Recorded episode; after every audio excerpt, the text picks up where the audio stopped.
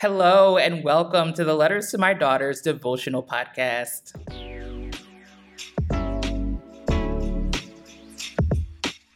I'm Reverend Camille Henderson Edwards, Director of Economic Health and Gender Justice here at the General Board of Church and Society of the United Methodist Church, and this is your weekly guide to developing a spiritual practice at the intersection of faith and advocacy.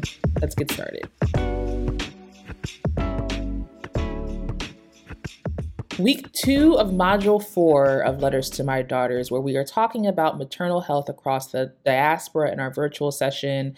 And for the purposes of this podcast, we are talking about how women are using their faith as a mechanism of support uh, for the many things that women, girls, and femmes face on an everyday basis. So let's first get started by grounding ourselves in our scriptural focus.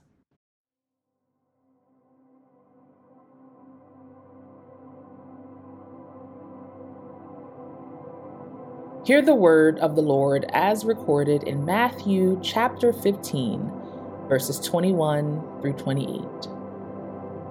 It reads Jesus left that place and went away to the district of Tyre and Sidon. Just then, a Canaanite woman from that region came out and started shouting, Have mercy on me, Lord, son of David. My daughter is tormented by a demon. But he did not answer her at all. And his disciples came and urged him, saying, Send her away, for she keeps shouting after us. He answered, I was sent only to the lost sheep of the house of Israel. But she came and knelt before him, saying, Lord, help me. He answered, It's not fair to take the children's food and throw it to the dogs. She responded, Yes, Lord. Yet even the dogs eat the crumbs that fall from their master's table. Then Jesus answered her, Woman, great is your faith let it be done as you wish. And her daughter was healed from that moment. This is the word of God for us, the people of God. And together we say, Thanks be to God.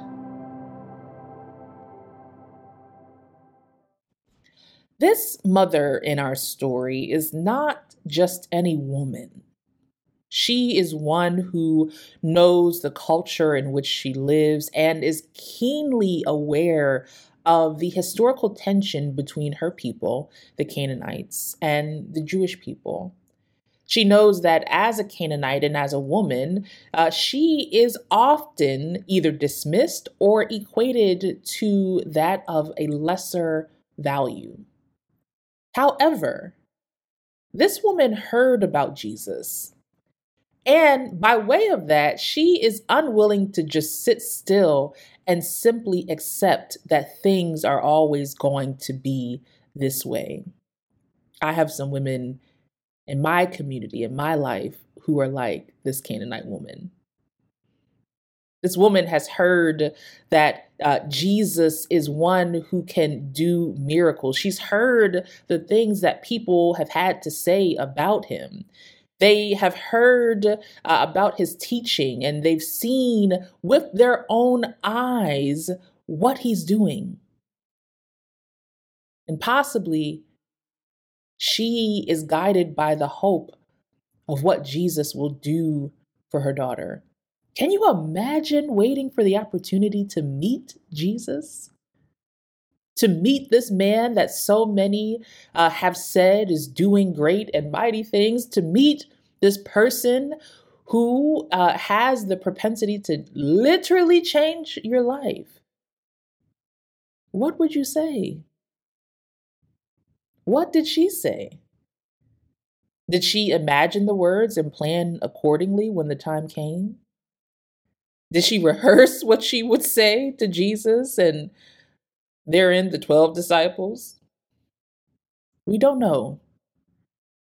But what we can hear in her words and the interaction with Jesus is that she is in need. What we can hear is that her child is suffering. And she is more than ready to present her case and to plead and not uh, give up, even if people dismiss her. She was prepared for that, she knew it. So she presents her plea in simple words, but with conviction and clarity. Thereafter, she can contend with Jesus' perspective and place her request for healing in the interaction of words and wisdom. It pains me to think of the fact that throughout our history, the words, the voices of women have often been dismissed. Words can bring life or death to people. Words can close or open doors, and words can help us change and transform God's people in the present and in the future. All people are created in the imago Dei, the image of God, no matter who they are, how they look, or where they come from. So, in short, your words matter.